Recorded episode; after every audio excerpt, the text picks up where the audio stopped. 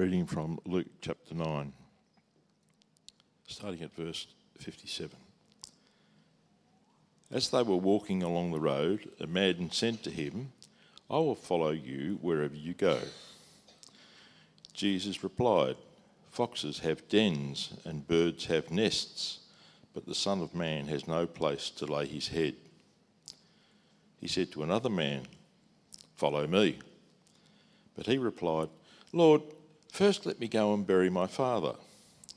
Jesus said to him, Let the, bed, let the dead bury their own dead, but you go and proclaim the kingdom of God. Still another said, I will follow you, Lord, but first let me go back and say goodbye to my family. Jesus replied, No one who puts a hand to the plough and looks back is fit for service in the kingdom of God.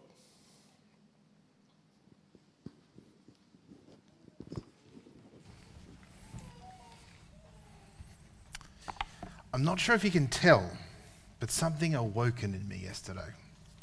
It's an old love, an old interest that suddenly came sparked into my mind while I was at the preschool art day yesterday. We had step by step drawing, and of course, I wanted to show my prowess over all the other preschool age ch- children. The, the task was we needed to draw a shark and I thought, this is a nice shark you're trying to draw us to, but there's no real direction to the fins, and you can't really get the characteristics out of what they're doing. So I, I pushed it a little bit further, and I may have drawn another little fish being very afraid of the shark. But either way, this thing was awoken in me, this old love and passion of mine for drawing. When I was quite young, I would wake up as early as possible on a Saturday morning, and all I would do was draw dinosaurs while watching Saturday morning Disney. Um, I, I would be up before everybody else, and my dad would sort of come up. He was the next to always wake up, and he always comment on how good he thought my drawing was. Completely self taught, um, but I loved it. And I actually really wanted to be an animator. If I could have picked anything I would have wanted to be at that point, I wanted to be an animator. I love cartoons. I wanted to make cartoons. Uh, but over time, especially through high school, some wise words came to me from mostly my father saying, Matthew, do you really want to pursue that. It's a very niche field, it's very hard to get into. Only so many people make it. And I wondered, wondered whether I really had the skills to do it. There's one guy who's now a very big name in the 3D design world. Uh, and he also, at one point, wanted to be a traditional animator, doing all the sketches and drawings. But he actually pursued it, pursued it. He went for it. He did the university degree. He practiced for hours and hours on end. And then he went for an interview at a studio to finally be that traditional animator. And they looked at his work and they pored over it and they analyzed every little bit of it. They went, hmm, look I'm just going to be honest with you. Your line work, it's not really there. And unfortunately for you, this is something that you either have or you don't. And I'm sorry to tell you this, but you don't. So there's this guy who spent so much time and money practicing, building up to this moment, only to be told there's something that you just can't change and you just won't be able to fit into the team that we have. He actually said that I was completely heartbroken and destroyed by the interview. I kept thinking, why didn't anybody in college tell me this before I spent all this time and money working towards this goal, trying to be this animator? And what I've learned now is that you either sort of have it or you sort of don't. But that moment of just realizing that you wouldn't fit into this big team where every little bit counts. There's a whole production line of different drawers going, and they need to work together and try and get things in as sync as possible. Otherwise, you kind of see the mistakes and it doesn't work. You either fit or you don't. This person paid the cost to be what he wanted to be, but he couldn't quite fit into the industry he was looking at. And that's the truth about a lot of things is that if you want to be anything, well, you've got to pay a bit of a cost to be that. But not only do you have to pay a cost, but you've got to fit into the world that you're trying to get into. It's a lot like a doctor. A doctor also has to spend something like eight years studying to be a doctor. And there's the internship, and there's the HECS fees. That's the cost of being a doctor. But you've also got to fit into the role as well. You've got to be someone that's kind of okay with being up for very long hours overnight, dealing with high stress situations, making quick decisions, and being able to work well with others, and hopefully to have at least a little bit of a bedside manner. Everything that you want to be, if you want to be someone, it comes at a cost, and you also need to fit what you're trying to be. In our passage this morning, Jesus comes across three seekers, and each of them want to be his disciple. And what Jesus says to them is that to be my disciple, well, it does come at a cost, and you have to fit as well.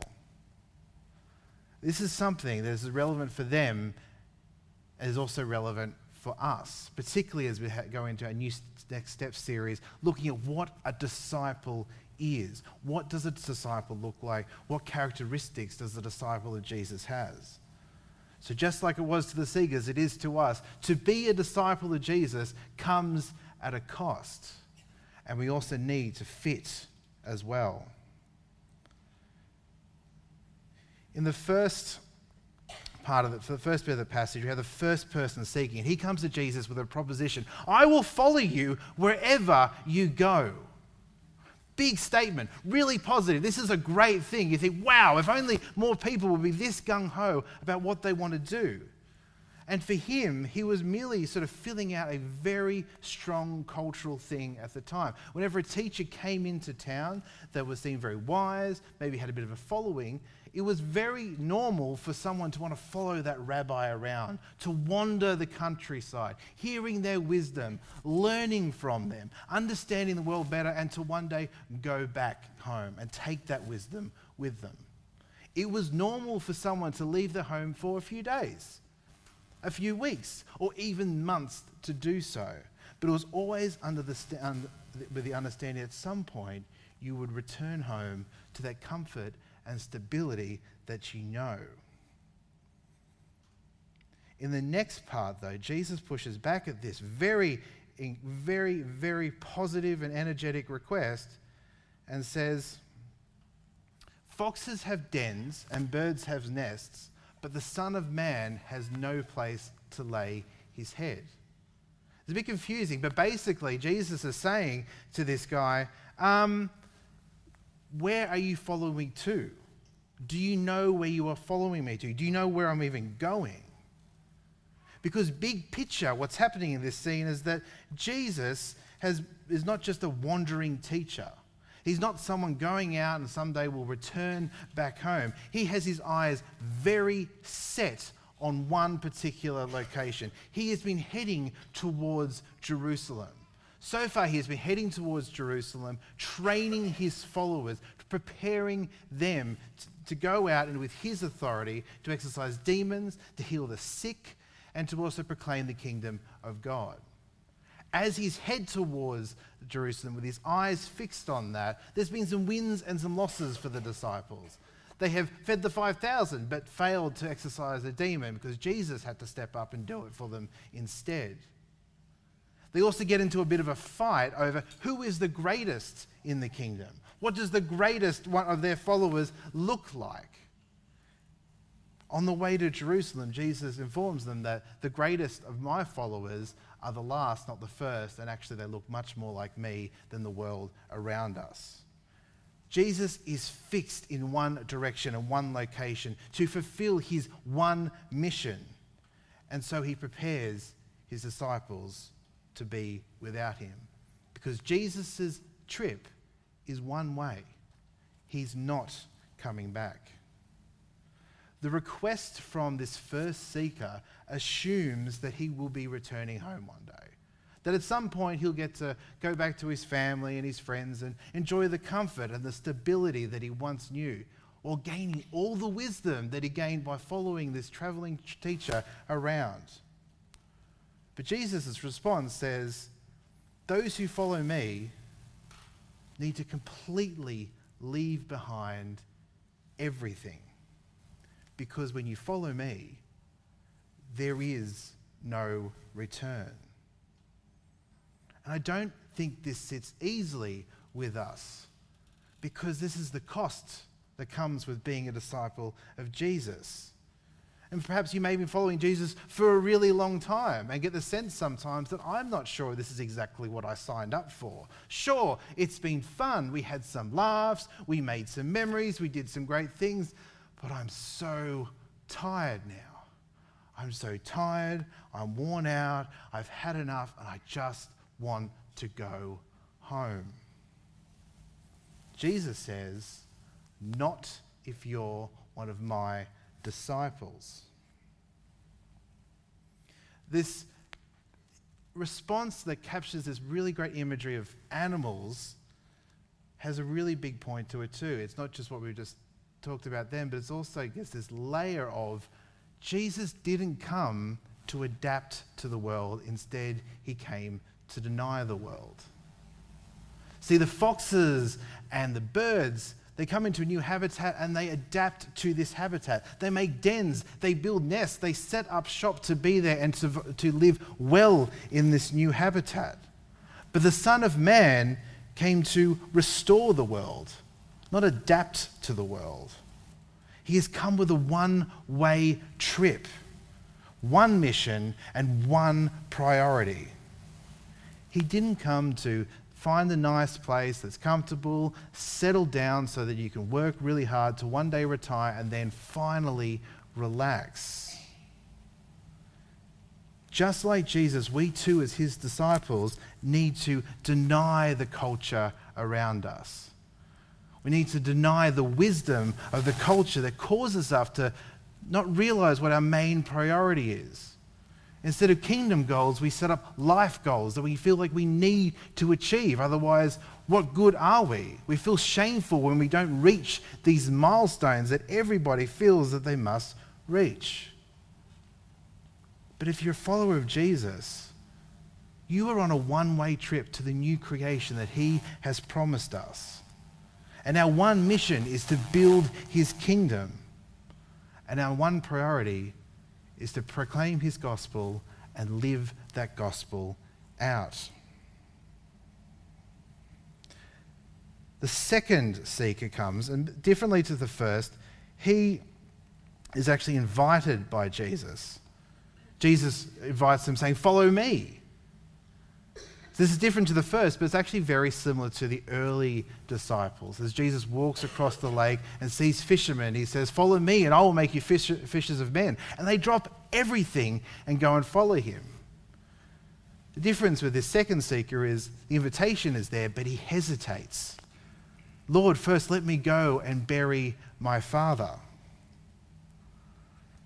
See, at the time, it was a very important thing to bury people, just like it is today. Uh, a, it was a command in the Old Testament, in the law, in Exodus, as a command to bury people. It's also seen as a cultural work of love. An extra uh, Jewish wisdom book called the Sirach shows this as a really good time for mourning and grieving. It is good to bury your loved ones. It reads, my son, let your tears fall for the dead and the one who is suffering. Grievously begin the lament. Lay out his body with the honor due to him, and do not ne- neglect his burial. It is good to grieve. It is good to do this. It is good to feel the heaviness of losing a loved one.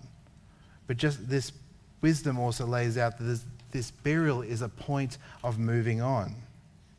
When the dead is at rest, let his remembrance cease and be comforted for him when he, his spirit has departed. It is a time of lamenting and it's a time of closure. So, culturally speaking, what this request that this, guy, this seeker has towards Jesus isn't really that out of the ordinary. It's not really that strange. It's actually completely understandable and normal. But then Jesus replies with something that just comes across so cold, so unloving, seems to show no empathy for this seeker's situation. He says, Let the dead bury their own dead, but you go and proclaim the kingdom of God.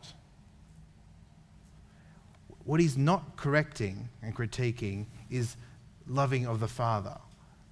He is not correcting the emotion behind it and the motivation to do this. This is a good thing, but what he is correcting is his disciples' priority. See, to be a disciple is to know what your greatest priority is, to have one great priority. First priority is the kingdom and Jesus. The second priority of a disciple is others. And the third then is yourself. Jesus is saying that when this tug of war happens in life between something like bearing a father and proclaiming the kingdom of God, the kingdom always wins. This is what we need to be like as disciples of Jesus the kingdom first, and us sec- second. It gets a bit tricky though, because culturally speaking, we have this sense of even when we do great things that are culturally normal and good, and seemingly for others, we can't help but have a little bit of our self interests woven through it as well. Lisa and I are on the, we're clinging on to the block at the moment. We've loved watching the block for many years, but I'm going to be honest, the drama is getting a bit much. So we'll see what it looks like for next year. But this year has been quite interesting. Every year they have a charity week. So the contestants not only have to produce and reveal, I think it's usually their kitchen week, but they also have to go out and renovate another place that's usually a charity and make it really nice for them so they can help the community better. This year they were helping uh, the, the Ronald McDonald House in Melbourne Really great cause. I'm not sure why a big company like McDonald's needs help to redo their backyard, but that's for them to work out, not for me. But they went in there to try and make a great environment for kids who were going through some hard times and their parents as well to enjoy some time together in between some really stressful and emotional times. And as they do throughout the show, they interview each contestant on what they think about what they're doing. And what was really fascinating was the default, even though they seem to be very much put on the spot of how to explain what they're doing, was yeah, you know, it's, it's really rewarding work. They're doing a great thing. This is a good thing, it's a great other focus thing, but still woven within our default attitude is a sense of this somehow fulfills me. The second man, very much like this, wants to fulfill his duty to his family. He wants to fulfill and honor his father's memory when the time comes when he passes. He wants to do his duty, but he also, for himself, wants that moment of closure. This is very much for him. And Jesus is saying that actually, I am greater than your culture. I am greater than your duty to your family. I am greater than anything and everything else. And this is often the problem for us. We get so under pressure by all these expectations around us the expectations of the people around us, our culture around us, our society, not to mention our own needs we, our minds are so clouded by our responsibility to everybody else and ourselves that we often don't see and don't notice what our, the opportunities for our greatest priority. We don't notice the needs of the kingdom amongst all this confusion and all this pressure. And Jesus says that my disciples know that I am greater they know that I am greater than cultural expectations. They know I am greater than their own expectations because they are among the living. They know and have their first priority of proclaiming the kingdom and proclaiming it with their whole lives. The next one, the third one, is this time is also a proposal, a really, really positive proposal, just like the first one. The third and the first are quite similar, but there's a little bit of a caveat. He goes, I will follow you, Lord. But first, let me go and say goodbye to my f- family. Very similar, but it has this caveat. And like all the others, there's a bit of a cultural context too. There's a story in the Old Testament about one prophet allowing his disciple to go and say goodbye before they left. So there is reason for this. Like the others, this is not out of nowhere. There is a good cultural reason for, through this. But what it doesn't seem to understand is the assumption here, once again, just like the first, is that this is a return trip that Jesus is just another traveling teacher who I'll go along with for a little while, but I'll come back at some point. So just let me say goodbye because I'll be back one day. And then Jesus says something that's quite striking. He says, No one who puts a hand to the plow and looks back is fit for service in the kingdom of God. How heavy is that? Even just the act of looking back means that you are not fit for service in the kingdom of God. Just think about all the things that try and pull us back, that cause us to turn our attention. What a huge statement. The third person wanted something normal, wanted something that everyone would have expected to be able to do. And the reason why Jesus is so harsh is because just like the first and just like the second, the third seeker does not understand who Jesus is. He is requesting to follow the author of the law he should be following, therefore, without hesitation. There is no time to say goodbye. The promised Savior, the Messiah, the King, the author of the law, the one who will bring and restore everything back to the way it is, is here now. There is no time for hesitation. There is no opportunity to hedge your bets, to have one foot in one camp and one foot in the other, just in case. You get up and you go and you follow with no expectation, expectation to return to what you've left behind. The Greek word behind the word fit for service is one word, and it actually better sounds like fit well. So, someone who looks back does not fit well into the kingdom of God. Kind of like how one cog needs to fit to the other, to the fit to the other. You need to fit into the bigger picture of God's kingdom. So to turn back, to look back, to have one foot in one camp and another foot in the other, means that you cannot fit into a kingdom that has one priority, one direction, and one purpose. You can't look both ways. Because to be a disciple of Jesus comes at a cost and requires us to fit into his kingdom. Just like the doctor needed the cost of so many years of study and practice, and also needed to fit into his role. A disciple who isn't prepared to follow without hesitation, to leave behind commitments because of the kingdom, does not look forward, but is only ever pulled back a disciple of Jesus needs to only look forward, to be fixed to the forward direction to fit in. Why? Because this is exactly who Jesus was and is. He was obedient, he had his eyes fixed to the cross. He didn't let the world's commitments on him and the expectations of the world hold him back. He only looked forward, he never looked back. So, to be one of Jesus' disciples basically means you need to be like Jesus. Each of these seekers are supposed to capture just a little bit or a lot of, or different parts of ourselves. So, are you someone who signed up and said, I will follow you no matter what, no matter where you go, only now to feel tired? Like you've had enough. Like maybe you didn't quite sign up for all this and you want to go home.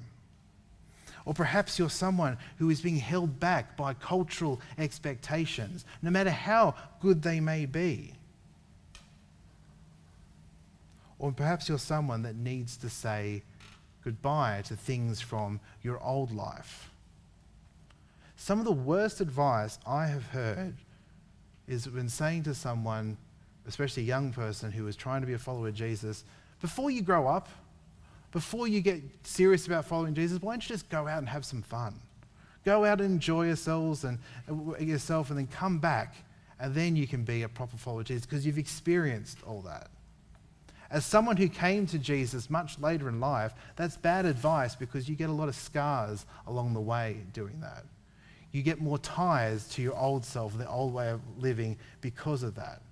Saying goodbye can be dangerous. As the disciple of Jesus, we cannot turn back. We need to pay the cost of being a disciple because we need to fit the kingdom and not the world. So this week, on your way home, after church, wherever it be, have a bit, bit of a health check on where you are. Have a heart check. Where is the joy that you're getting in life? Is it something out there or is it something that is kingdom focused? I know this in myself when I start saying things about church like, I have to do this, and I have to do that. But for someone where they, their purpose and priorities are the kingdom and Jesus, it should sound more like, I get to do this and I get to do that for the kingdom. It's something I try and correct in myself all the time. What are your intentions like? Have an intentions check.